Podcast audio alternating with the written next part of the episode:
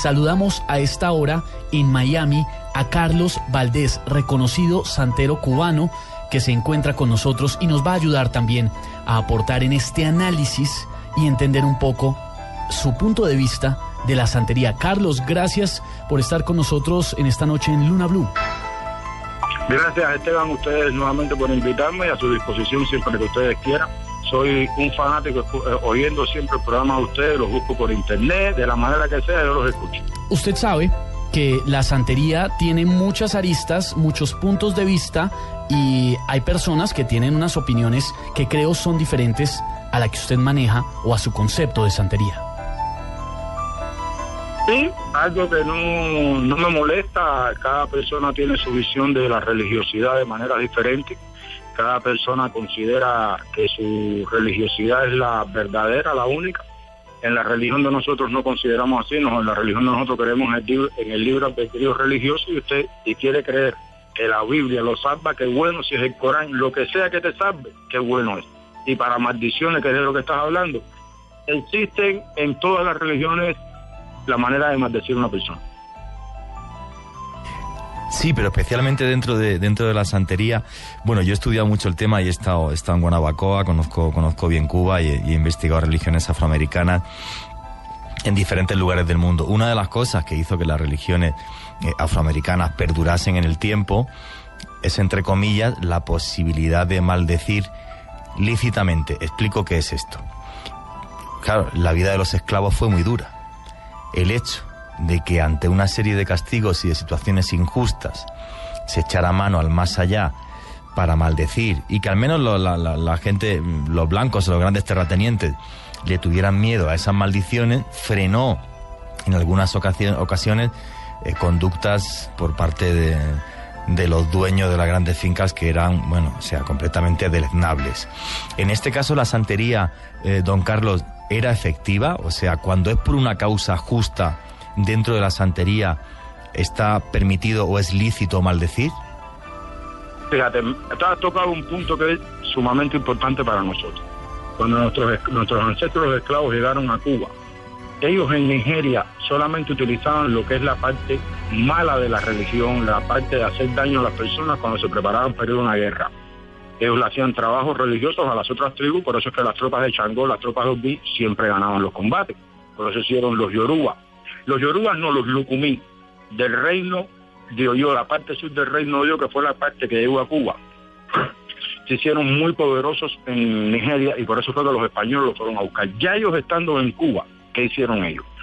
Una de las explicaciones de por qué los esclavos cubanos lograron la libertad mucho más rápido que los negros en los Estados Unidos, que inclusive Carlos Manuel de Céspedes fue el que se paró y dijo, yo le doy la libertad a mis esclavos, fue por los trabajos religiosos que ellos hicieron para convencer al amo de que el amo pensara de la manera correcta hacia ellos. Y a los terratenientes, a los capataces que los maltrataban, ellos les aplicaron un signo, que es el signo de los primeros, de los primeros del sistema divinatorio que nosotros tenemos, los primeros signos que bajaron a la tierra fueron 16.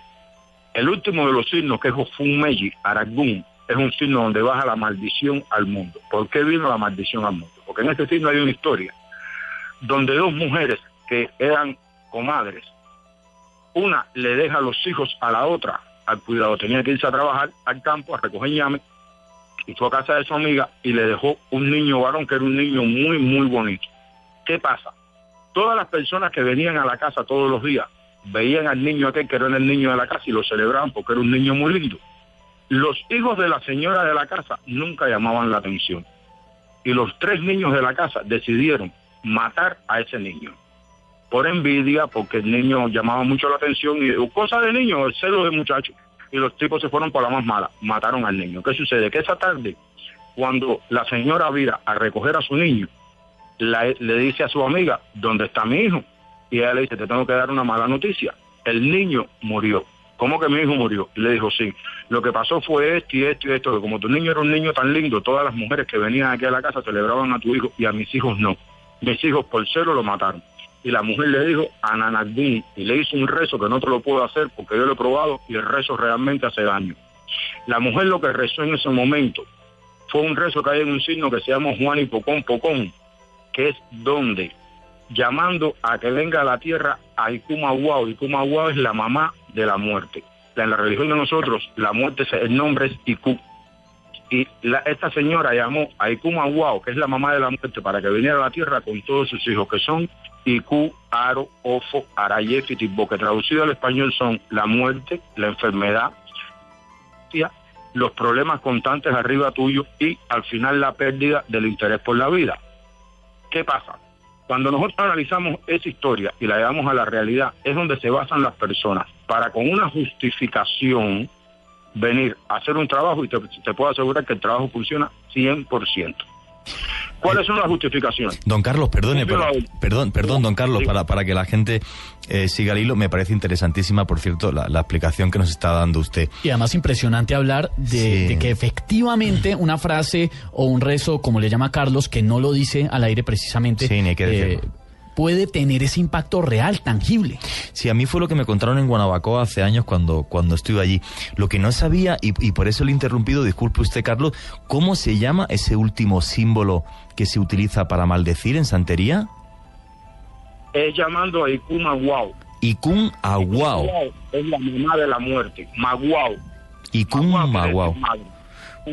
Ikun, Ikun Maguau. Iku es muerte. Maguao es la mamá de la muerte.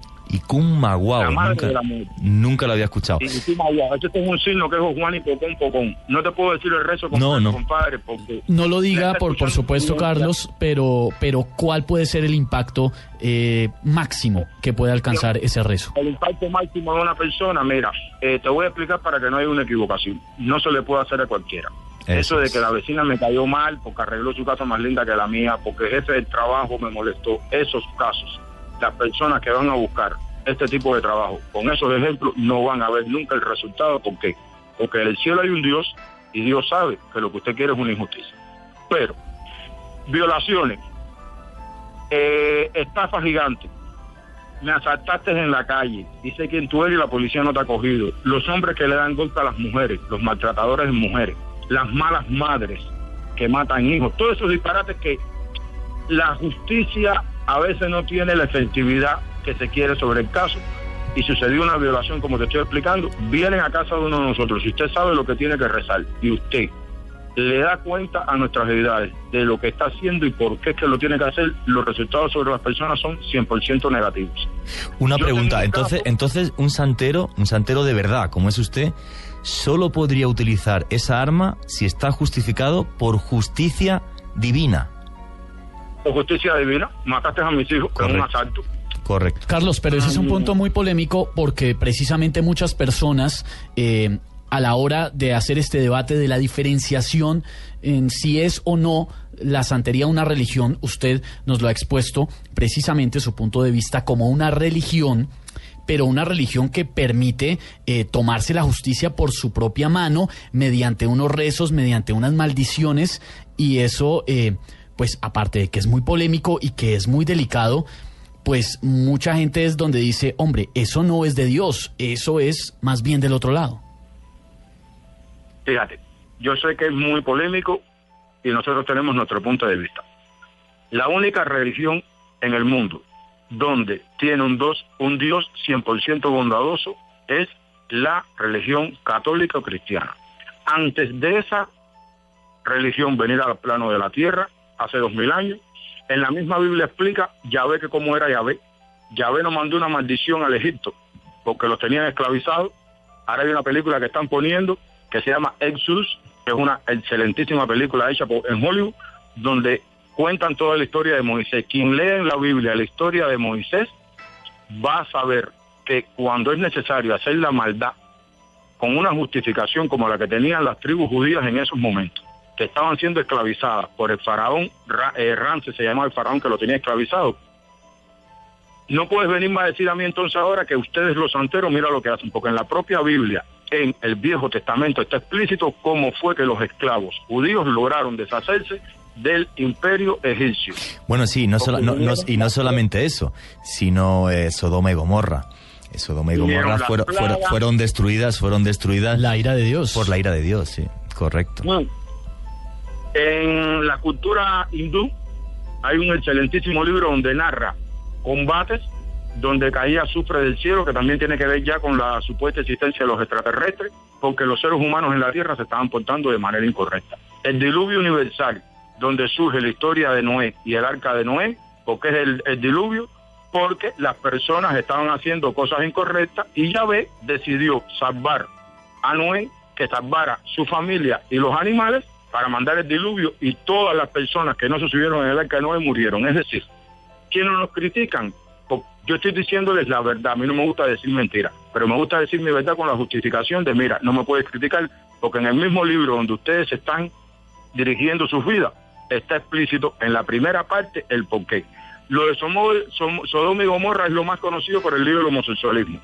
Pero fíjate, yo he leído bien para poder criticarlo, yo lo he leído. Yo he leído el libro de Sodoma y Gomorra. En el libro de, Sodoma y Gomorra, en la parte, en los versículos de Sodoma y Gomorra, en ningún momento la Biblia dice que Dios castigó a los homosexuales.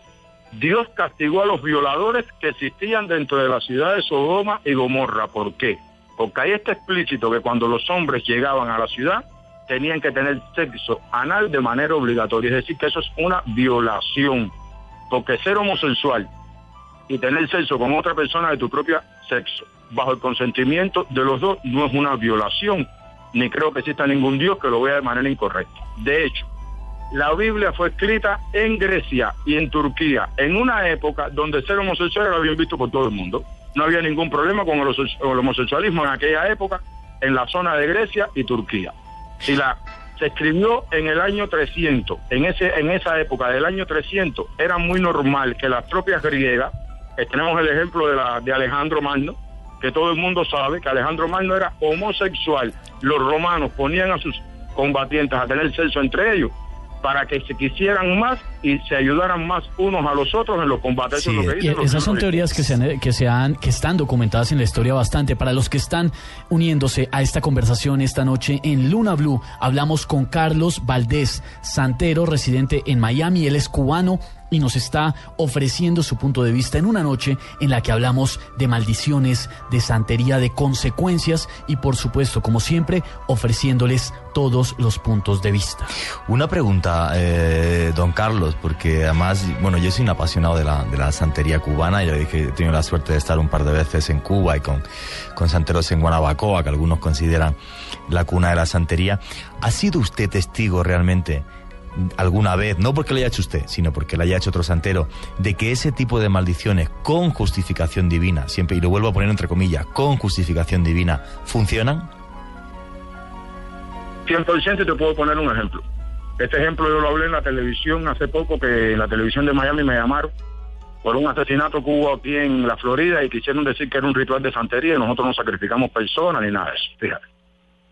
Yo tuve un caso de una hijada mía eso pasó hace siete años. Una hija mía que tenía cinco meses de embarazo. Y el ex marido de ella, en una rabia de celos, le cayó a patadas. Literalmente le dio patadas que le sacó el niño de la barriga. El niño se murió un momento, con cinco meses se lo sacó de los golpes que le dio.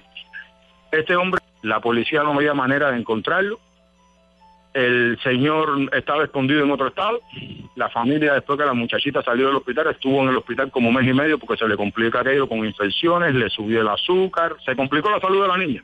Yo lo primero que hice fue hacer trabajo para que la salud de mi hija se recuperara y lograra salir viva del hospital lo mejor posible. Cuando ella vino a verme a mí, los santos me mandaron a hacer un trabajo para encontrar al hombre ese antes de que la policía lo encontrara.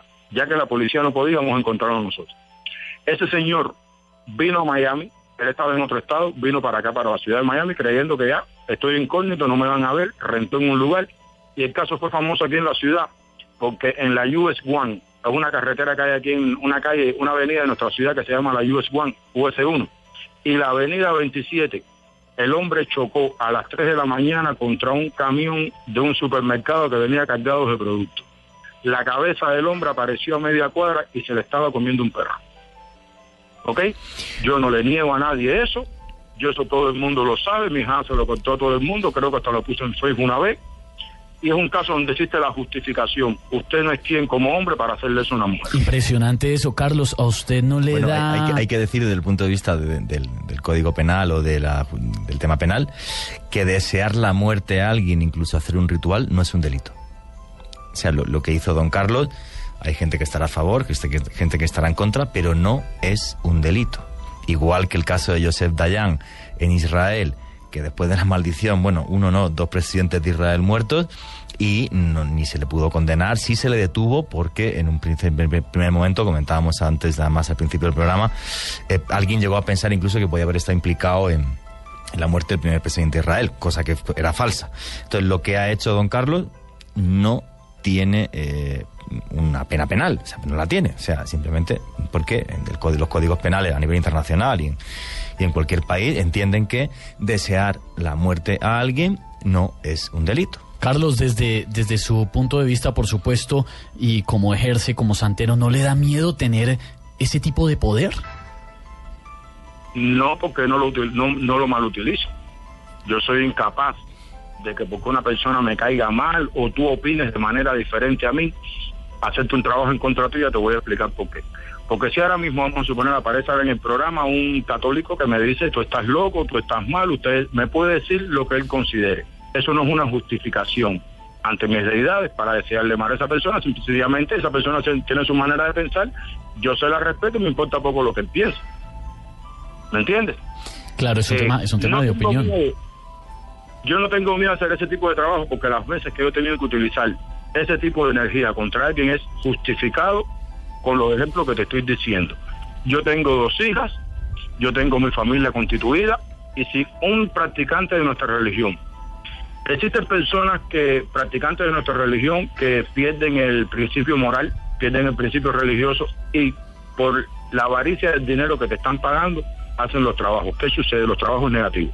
Cuando tú utilizas ese tipo de energía de manera negativa, regresa a tu casa. La pueden coger tus hijos, la puede recibir tu esposa, el nieto que más quieres. Y a ti en el momento no te sucede nada, pero a la larga en tu vida, en primer lugar, tu salud se va deteriorando eh, una de las cosas por donde más atacan a las personas así es por la diabetes, porque al tú lanzar ese tipo de energía, tú estás sacando de tu cuerpo lo negativo por gusto. Tus, tus puestas astrales, vamos a explicarlo de esa manera, tus espíritus protectores se te quitan de al lado. Y lo primero que se te fastidia es las tiroides y el deudeno, que es de donde viene el problema de la anemia, viene el problema de la diabetes y empieza tu salud a deteriorar si tú ni te acuerdas porque el dinero este que cobraste por aquel trabajo lo gastaste, ya tú ni te acuerdas y tú le preguntas a los santos y te dicen algo incorrecto que hiciste, pero en la mayoría de los casos no se acuerdan. Entonces se les destruye la familia poco a poco, conozco varios casos así, de resultados 100%, 100% negativos. Yo se lo recomiendo a todo el mundo que no sean avariciosos, que no se dejen deslumbrar por una casa, un carro, o mujeres o lo que sea, o poder político, porque muchos políticos vienen a vernos aquí a nosotros en la ciudad de Miami que no se dejen a, deslumbrar con nada y que piensen en su conciencia religiosa porque ellos tienen una familia que se puede destruir a la Impresionantes declaraciones que nos ha hecho esta noche Carlos Valdés, él es santero, es cubano, reside en Miami y nos atiende a esta hora y nos ha hecho claridad de unos temas bastante polémicos relacionados con eso que hablamos esta noche, con las maldiciones y esa unión con la santería. ¿Es una explicación polémica? del punto de vista de cómo la santería se puede ejercer, eh, entre comillas, si se puede llamar así, para vengar eh, las injusticias y vengar la maldad. Sí, pero es que don Carlos nos ha ilustrado muy bien porque lo que nos ha estado contando, yo ningún santero me lo había contado la verdad con tanto detalle, sobre todo con el tema de los símbolos, que me ha interesado, me ha interesado muchísimo. Eh, pero lo ilustra muy bien y claro, es una de las razones por las cuales la santería se impone de una forma tan fuerte en, en toda América, en todo el continente, y jamás la desplazan otras religiones, porque ante ciertos casos de justicia divina se puede ejercer, ejercer digamos, el peso de esa, entre comillas, mano, mm, mano ajusticiadora de Dios.